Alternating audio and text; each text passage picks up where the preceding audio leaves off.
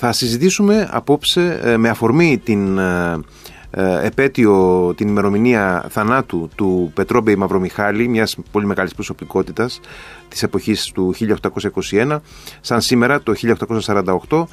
θα συζητήσουμε λοιπόν για τον Πετρόμπεϊ Μαυρομιχάλη, την οικογένεια των Μαυρομιχαλαίων και την Μάνη ευρύτερα, πριν, στη διάρκεια και μετά την Επανάσταση. Έχουμε μαζί μας τον ιστορικό Θανάση Σιροπλάκη. Καλησπέρα κύριε Σιροπλάκη. Καλησπέρα και σε εσάς. Καλή χρονιά, καλή εβδομάδα. Καλή χρονιά, καλή εβδομάδα. Και ευχαριστήρια για την εκπομπή σας. Να είστε καλά. Ευχαριστώ και ευχαριστώ που αποδεχτήκατε την πρόσκληση να είστε μαζί μας. Ε, να, να σημειώσω για τους φίλους ότι ε, έχετε γράψει ένα πάρα πολύ ενδιαφέρον βιβλίο ε, με επίκεντρο τον ε, Πετρόπη Μαυρομιχάλη στη σειρά του, των εκδόσεων Μετέχμιο για το 1821.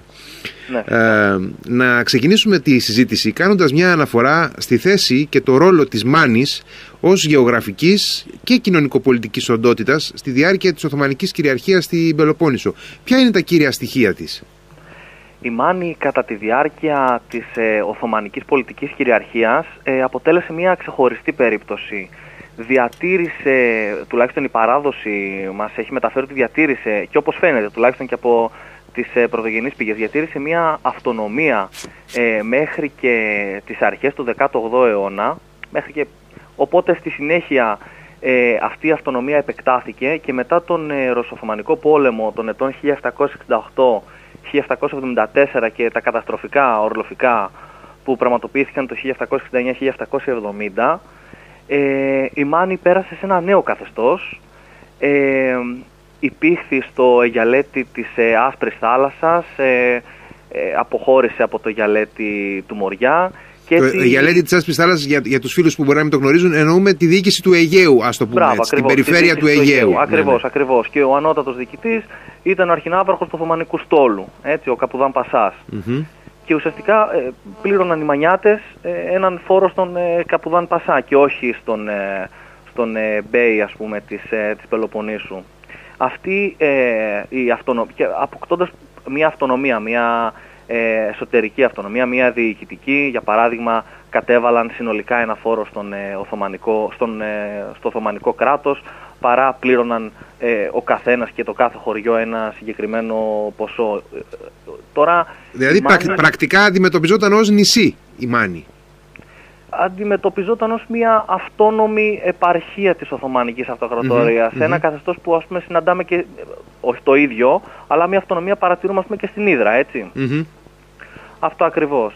Ε, τώρα, κοινωνικά η Μάνη ήταν πάλι μια ιδιαίτερη περίπτωση, ξεχώριζε από την υπόλοιπη Πελοπόννησο και αυτό μπορούμε να το, ε, να το αιτιολογήσουμε ότι ευθύνεται και η ιδιαίτερη ας πούμε μορφολογία του εδάφους που είχε, όπως έχουν γράψει ιστορικοί ε, το κόστος της ε, καθυπόταξης ε, της Μάνης δεν αντιστοιχούσε και στο κέρδος που θα αποκόμιζε ε, αυτή η καθυπόταξη στον ε, Σουλτάν. Οπότε με αντάλλαγμα ένα φόρο τους παρήχανε την, την αυτονομία. Λόγω, λόγω του ότι είναι φυσικά οχυρή θέση, τοποθεσία. Είναι, είναι, μια, είναι μια φτωχή περιοχή η Μάνη. Τώρα όσοι έχουν ταξιδέψει στην περιοχή είναι πανέμορφη. Σήμερα είναι τουριστικός προορισμός. Αλλά η Μάνη είναι φτωχή, δεν, ε, δεν έχει γόνιμα εδάφη για να ε, παράξουν ε, αγροτικά προϊόντα και τα σχετικά. Και οι Μανιάτες ασχολούνταν, κύρια τους σχολεία ήταν ε, το εμπόριο, τώρα εμπόριο. το χοιρινό ας πούμε που είναι γνωστό και στις, και στις ημέρες μας, το χοιρινό της Μάνης. ορτίκια επίσης τότε εμπορεύονταν, το άνθος αλατιού και φτωχικά πράγματα. Τώρα... Ισχύει ότι μία από τις δραστηριότητες ε, σε εκείνους τους αιώνες ήταν η πειρατική δράση. Ναι, ακριβώς. Ακριβώς, ακριβώς. Όπως ε, έχει επισημανθεί από ιστορικούς, ε, οι μανιάτες ε, πουλούσαν προστασία, έτσι. Πουλούσαν προστασία αλλά και έκαναν ε, πειρατική δράση, ασχολούνται με την πειρατική δράση. Και μπορούμε να δούμε στην μανιατική κοινωνία στοιχεία που συναντάμε και σε άλλες ορεσίδιες περιοχές. Για παράδειγμα, στα χωριά του Σουλίου. Δηλαδή, συναντούμε ε, αυτήν την πατριαρχική οργάνωση της κοινωνίας, ε, την φιλετική προσήλωση, ορισμένες συνήθειες όπως η βεντέτα, που και εκεί στην Κρήτη ε, ήταν, ήταν περιοχές που... που επίσης, επίσης σε ορεινές περιοχές βέβαια. Ακριβώς ναι, ναι, και στην Κρήτη το συναντούμε αυτό, στις, στην περιοχή του Σουλίου το συναντούμε, αλλά και σε άλλες ε, ορεινές περιοχές των Βαλκανίων. Είχε διαμορφωθεί και ένας τύπος ε, κατά κάποιο τρόπο επαγγελματία μαχητή, επαγγελματία οπλοφόρου ας πούμε και ανθρώπου που γνωρίζει την πολεμική τέχνη; Οι Μανιάτες ήταν ξακουστοί για, για το χειρισμό, για τον καλό χειρισμό των ε, πολεμικών όπλων. Φυσικά οι καλύτεροι πολεμιστές στη διάρκεια της Επανάστασης ήταν οι Μανιάτες και οι Σουγιώτες, έτσι. Mm-hmm. Άλλωστε το, το Μεσολόγγι κιόλας κράτησε τόσο πολύ, γιατί οι Σουγιώτες ε, βρίσκονταν μέσα στο Μεσολόγγι και για το, το πρώτο διάστημα της Επανάστασης στην Πελοπόννησο οι Μανιάτες ήταν αυτοί οι οποίοι στελέχωναν τα βασικά τμήματα Πολύ σωστά, ας πούμε ναι. τώρα των, των σωμάτων που είχαν πρωτοδημιουργηθεί μέσα στο 1821-22. Και επειδή οι μανιάτες ήθελαν να πληρώνονται για αυτό που, που προσέφεραν, ε, στιγματίστηκαν κιόλας γι' αυτό. Δηλαδή παρατηρούμε στα απομνημονέματα των αγωνιστών του 1821 να κατηγορούν πολλές φορές τους μανιάτες ότι είναι, ζητάνε χρήματα και άμα δεν πάρουν τα χρήματά τους δεν θα πολεμήσουν. Βέβαια θα μπορούσε κάποιος να πει ότι αυτό ήταν ε, αρκετά εύλογο γιατί στην πραγματικότητα δεν είχαν άλλο πόρο ζωής. Δηλαδή ήταν, ήταν μαθημένοι να ζουν ε, με, ε, εκμεταλλευόμενοι τέτοιου είδους υπηρεσίες. Φυσικά, φυσικά, όπως το λέτε. Ο Πετρόμπης Μαυρομιχάλης ως προσωπικότητα ε, σημαδεύει τη, τουλάχιστον τα πρώτα στάδια της Επανάστασης του 1821. Ποια ήταν η συγκρότησή του, ποιος ήταν ο ρόλος που επεδίωξε να αποκτήσει ο ίδιος από τα πρώτα κιόλας 24 ώρα της Επανάστασης. Γιατί βλέπουμε ότι ε, επιδιώκει να εδραιώσει έναν πολιτικό ρόλο και φτάνει να στέλνει επιστολές στην Ευρώπη, ακόμα και στις ΗΠΑ, για να προκαλέσει την αλληλεγγύη τους στον αγώνα της εθνεγερσίας. Για να καταλάβουμε ποιος είναι ο Πετρόμπεϊς τα επαναστατικά χρόνια, πρέπει να δούμε ποιος είναι ο Πετρόμπεϊ και ποια ήταν η κοινωνία στην οποία ζούσε στα προεπαναστατικά χρόνια.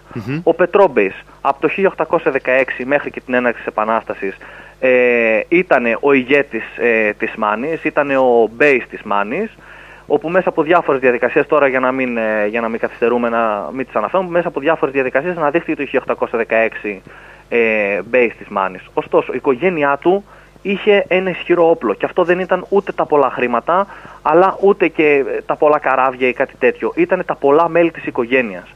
Και μέσα από διάφορες συμμαχίες οι οποίες διαμορφώνονταν μέσα από τις επιγαμίες, είχαν ε, διαμορφώσει ένα μεγάλο δίκτυο συμμαχιών στη Μάνη. Ουσιαστικά εξουσίαζαν τη Μάνη, όχι μόνο πολιτικά, αλλά και κοινωνικά. Είχαν, συνεργασία, συμμαχία με τις σημαντικότερες ε, οικογένειες της περιοχής.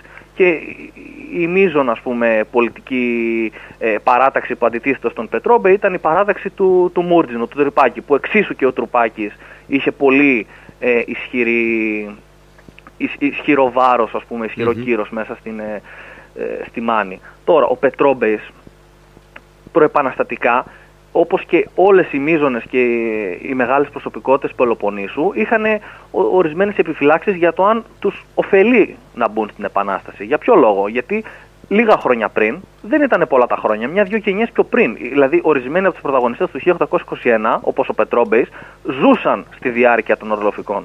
Ο Κολοκοτρώνης γεννήθηκε το 1770, τη, τη χρονιά που συνέβησαν τα ορλοφικά και η παράδοση των ορλοφικών ήταν ακόμα ζωντανή στη μνήμη του κόσμου. Μεγάλωσαν με τις φρικαλαιότητες που πραγματοποιήθηκαν μέσα στα 9 χρόνια της Αλβανοκρατίας, όπως έχει ονομαστεί η περίοδος εκείνη, ήταν μια περίοδος ταραχής. Ναι, για, Έλληνες... για τους φίλους, να, να βάλω μια υποσημείωση εδώ για τους φίλους που δεν γνωρίζουν αυτή τη λεπτομέρεια.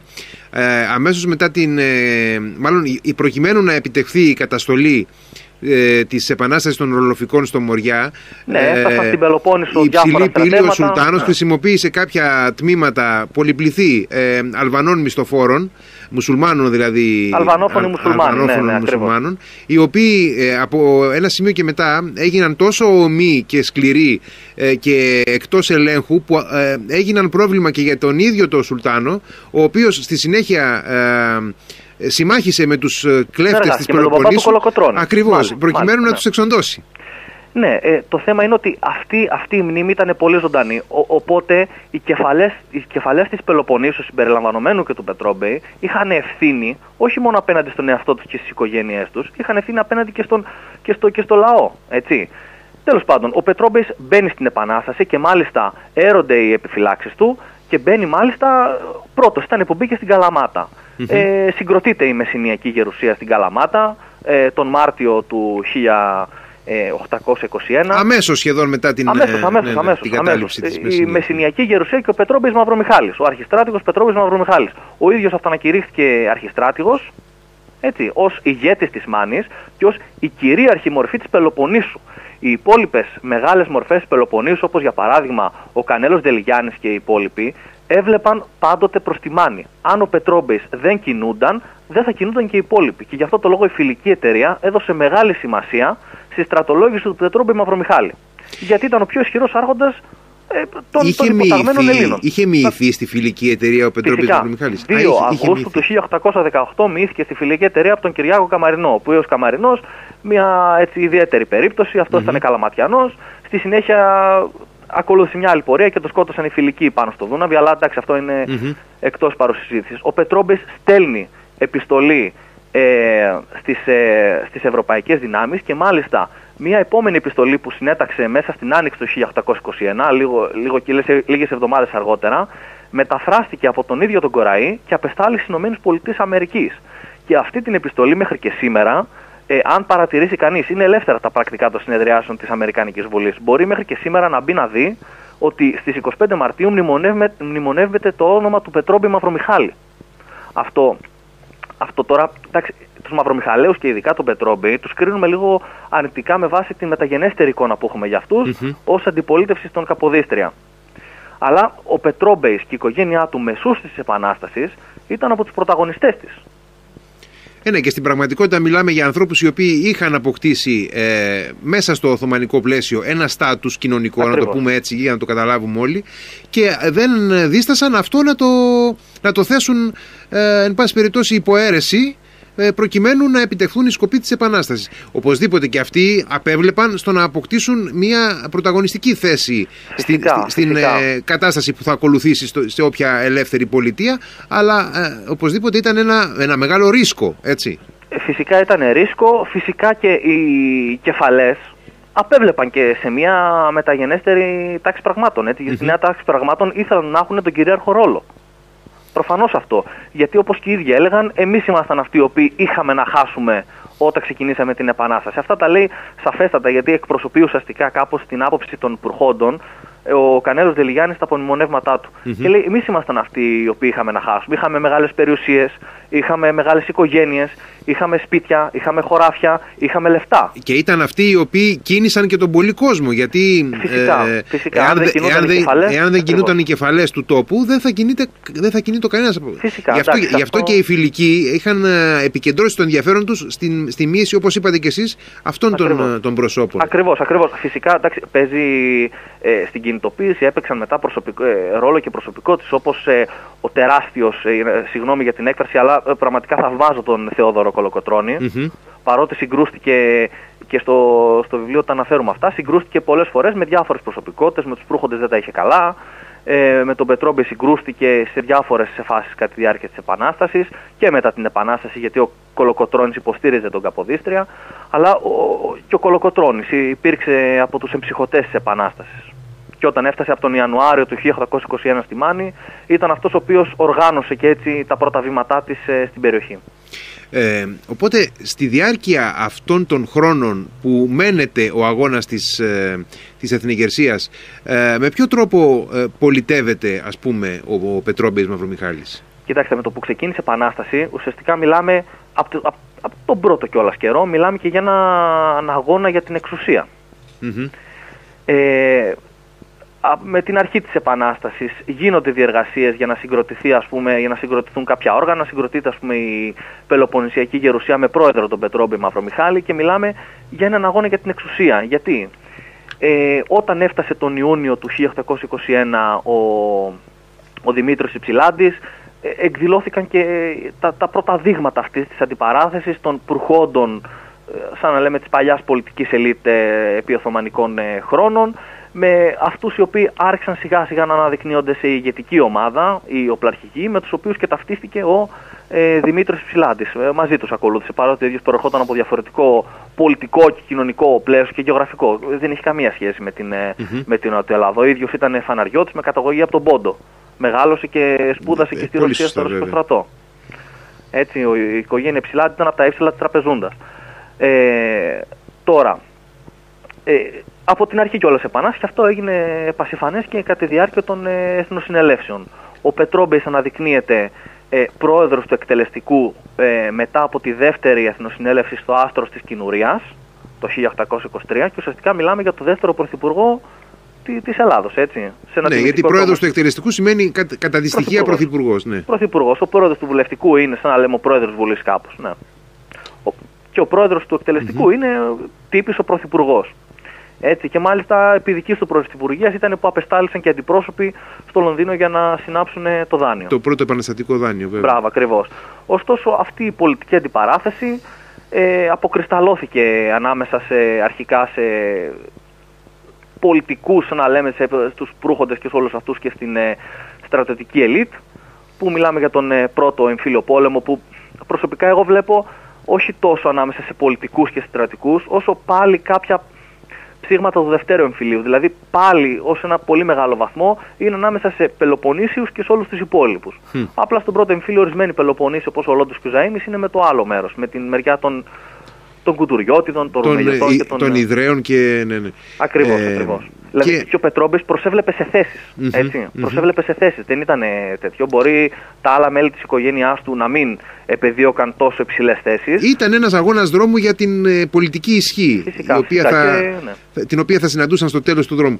Ποιοι ήταν, ποιοι ήταν οι λόγοι που έφεραν σε τροχιά σύγκρουσης πια τους Μανιάτες ε, με επικεφαλής τους Μαυρομιχαλαίου με, τις, με, τους με τους κεντρικούς κυβερνήτες; Και ε, μιλάω φυσικά για τον Καποδίστρια ε, σε πρώτη φάση μετά το 1828. Ναι. Ε, λοιπόν, εδώ πέρα νομίζω ότι έχουμε να κάνουμε με ένα θέμα που έχει να κάνει με, την, ε, με το πώς διαχειρίστηκε ο Ιωάννης Καποδίστρας, αυτός ο μεγάλος κυβερνητής, ο οποίος εκ του μηδενός, εκ του μηδενός προσπάθησε να συγκροτήσει ένα κράτος και μέσα στο λίγο διάστημα στο οποίο βρέθηκε στην, ε, στην εξουσία, στην, παρέμεινε στην εξουσία στην Ελλάδα μέχρι τη δολοφονία του, κατάφερε όντως πολλά, κατάφερε όντω πολλά και ενδεχομένως να κατάφερε και άλλα, αλλά δεν μπορούμε να το γνωρίζουμε αυτό, με αν δεν μπορούμε να κάνουμε ιστορία. Σωστά. Ε, η Μαυρομιχαλ... ο, ο Καποδίστριας προσπάθησε να περιορίσει ε, την εξουσία των ελίτ. Την εξουσία των ελίτ. Γιατί αλλιώς δεν μπορούσε να στηθεί κεντρικό κράτος. Ακριβώς. Έπληξε το, το συγκεντρωτικό σύστημα το οποίο προσπάθησε να εφαρμόσει ο Ιωάννης Καποδίστριας, έπληξε τις ελίτ της χώρας ανάμεσά τους και τους Μαυρομιχαλαίου, όπως και τους Δελιγιανέους, οι οποίοι βρέθηκαν σε δεινή οικονομική κατάσταση, ε, αδυνατώντας ουσιαστικά να ανταποκριθούν στον πολιτικό και κοινωνικό τους ρόλο. Γιατί οι Μαυρομιχαλοί είχαν και ένα κοινωνικό ρόλο. Τους στέρισε και πόρους δηλαδή. Τους στέρισε Φυσικά μέσα από τα χρήματα οποία ας πούμε, ε, απολάμβαναν από τις οικονομικές δραστηριότητες, όπως ήταν η κατακράτηση των, ε, των δασμών ε, των, ε, των τελωνίων στη Μάνη ε, προσέφεραν δουλειά, υπηρεσίες και σε άλλους ανθρώπους γιατί είχαν να επιτελέσουν και ένα κοινωνικό ρόλο μέσα στη Μάνη έτσι, ότι όλοι κατέφευγαν σε αυτούς για δουλειά, για χρήματα, καταλαβαίνετε. Δηλαδή ήταν αυτό το σύστημα που λέμε σήμερα το πελατειακό έτσι ξεκίνησε. Ναι, βέβαια, είχαν, ένα, βέβαια, είχαν ένα πελατειακό σύστημα και αυτοί να τροφοδοτήσουν Τώρα, όσο αυξάνονταν τα αιτήματα των Μαυρομιχαλαίων για την παροχή αποζημίωσης για τις θυσίες τους, γιατί οι Μαυρομιχαλαίοι έχασαν πολύ κόσμο στον, ε, ο Πετρόμπε έχασε δύο γιους και έναν αδερφό κατά τη διάρκεια της Επανάστασης. Και μετά στην δολοφονία του Καποδίστρια συμμετείχε άλλος ένα γιος του και άλλος ένας αδελφός του. Έτσι, ε, ουσιαστικά επιζητούσαν αποζημίωση. Και εντείνονταν, όσο αυξάνονταν τα αιτήματα των Μαυρομιχαλαίων, εντείνονταν και το κλίμα αντιπαράθεσης ανάμεσα στους Μαυρομιχαλαίους και στον ε, Καποδίστρια. Ο οποίος έδινε προτεραιότητα στην αντιμετώπιση άλλων και πιο σημαντικών κατά τον ίδιο πραγμάτων. Έτσι. Όπως για παράδειγμα το να ιδρύσει σχολεία, να είχε και μια έτσι λίγο πιο σοσιαλιστική εντός εισαγωγικών, πολλών εισαγωγικών πολιτική ο Καποδίστριας σε αυτό το ζήτημα. Ας πούμε, η προτεραιότητά του ήταν η αποκατάσταση των φτωχων Έτσι. Και μπροστά σε ένα αδιέξοδο που βρέθηκαν οι Μαυρομιχαλαίοι, οικονομικό, βρέθηκαν ε, να χρωστάνε πολλά, εξεγέρθηκαν. Αρχικά το 1829 κατακράτησαν τα έσοδα από τα τελωνία της Μάνης και στη συνέχεια το 1830, από το 1830 ουσιαστικά μιλάμε για ρήξη με το καθεστώς Καποδίστρια.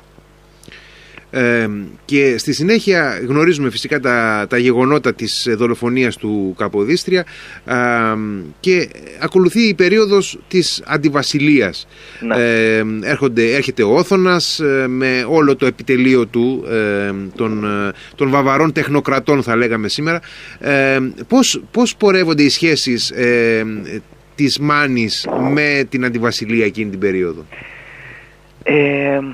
Κοιτάξτε, ο Πετρόμπεης βρήκε στην περίοδο ε, της διακυβέρνησης της Ελλάδος από τον Όθωνα και την αντιβασιλεία μέχρι να, αναλάβει, μέχρι να ενηλικιωθεί ο ίδιος ο Όθωνας, ε, βρήκε ανταπόκριση στα αιτήματά του. δηλαδη το, οι Βαβαροί αναγνώρισαν την προσφορά του Πετρόμπεϊ Μαυρομιχάλη, αναγνώρισαν τις ε, αγαθοεργίες και του ίδιου, τις θυσίες της οικογένειάς του και ουσιαστικά του έδωσαν αυτό που ο ίδιος επιζητούσε. Σημαντικές θέσεις και ε, οικονομικά ανταλλάγματα. Του προσέφεραν κάποιες γιές από τις οποίες, τις οποίες τις νίκιασαν και έπαιρναν, ε, ε, και έπαιρναν ας πούμε, το, το ενίκιο, αλλά και οι ίδιοι, ο ίδιος ο Πετρόμπης ας πούμε, το 1835 βλέπουμε ότι διορίζεται αντιπρόεδρος του Συμβουλίου της επικρατειας Μία από τις ύψιστες θέσεις μέσα yeah. σε έναν κρατικό μηχανισμό, νομίζω μέχρι και σήμερα ο αντιπρό... ναι, ναι, ναι, όποιος βρίσκεται στο Συμβούλιο της Επικρατείας καταλαβαίνετε. Ναι, ναι. Άρα λοιπόν ε, με αυτόν τον τρόπο θα λέγαμε ότι και η, η, Βαβαρική Αντιβασιλεία ενσωμάτωσε ε, αυτού του είδους τις ε, πολιτικές ελίτ ούτως ώστε να κατευναστούν κάπως και τα πνεύματα ας πούμε. Να... Ακριβώς. Τώρα οι Μαυρομιχαλαίοι ας πούμε ανέλαβαν ένα μεσολαβητικό ρόλο στην προσπάθεια των, ε, της ε, κυβέρνησης να κατεδαφίσει ας πούμε τους πύργους, τους περίφημους πύργους ε, της Μάνης. Οι Μαυρομιχαλαίοι δεν αντιτάχθηκαν σε αυτό γιατί ε, νομίζω ότι από ένα σημείο και έπειτα κατάλαβαν και τι επιζητούσε και το καθεστώς του, ε, του Όθωνα, ότι αυτή η Οθωμανική πρακτική ε, της αιώνιας αντιπαράθεσης και της αιώνιας διαπραγμάτευσης μέσω της εξέγερσης ε, έβλεπαν ότι σε ένα ας πούμε, αστικό κράτος... Σε ένα νεωτερικό κράτος δεν είχε θέση. Σε ένα νεωτερικό κράτος δεν γινόταν να συνεχιστεί για πολύ αυτό το πράγμα ε, και ουσιαστικά από μια ελίτ μιας περιφέρειας του ελληνικού κόσμου οι Μαυρομιχαλοί εξελίχθηκαν σε μια ελίτ του ε, ελληνικού κράτους. Μετανάστευσε, μετανάστευσε, μετακόμισε ο, ο Πετρόμπης ε, και η οικογένειά του στην Αθήνα, ανέλαβαν υψηλές θέσεις ε, στην Αθήνα, στον κρατικό μηχανισμό και καθ' όλη τη διάρκεια του 19ου αιώνα βλέπουμε μέλη της οικογένειάς του, ανήψια του, εγγόνια του, δεσέγγονά του και διάφορους ε, άλλους να καταλαμβάνουν υψηλές θέσεις μέσα στον κρατικό μηχανισμό. Ναι, στρατιωτική, πολιτική κλπ. Φυσικά, ναι, φυσικά. Ναι, ναι, στρατιωτική, πολιτική. Ε, έχουμε πόσους πρωθυπουργούς οι οποίοι προέρχονται από την οικογένεια των Μαυρομιχαλαίων και μέχρι και σήμερα η οικογένεια των Μαυρομιχαλαίων ε, ε, έχει αφήσει το αποτύπωμά της στον κρατικό μηχανισμό στην Ελλάδα. Προσαρμόστηκαν στις συνθήκες οι οποίοι διαμορφώνονταν, όπως πολύ σωστά είπατε, σε ένα νεωτερικό κράτος όπως ήταν το κράτος το οποίο προσπαθούσαν οι Βαβαροί να ε, δημιουργήσουν. Προτεραιότητά τους δεν ήταν πλέον η προάσπιση της αυτονομίας της Μάνης, αλλά η ενσωμάτωσή τους στο νέο μόρφωμα που...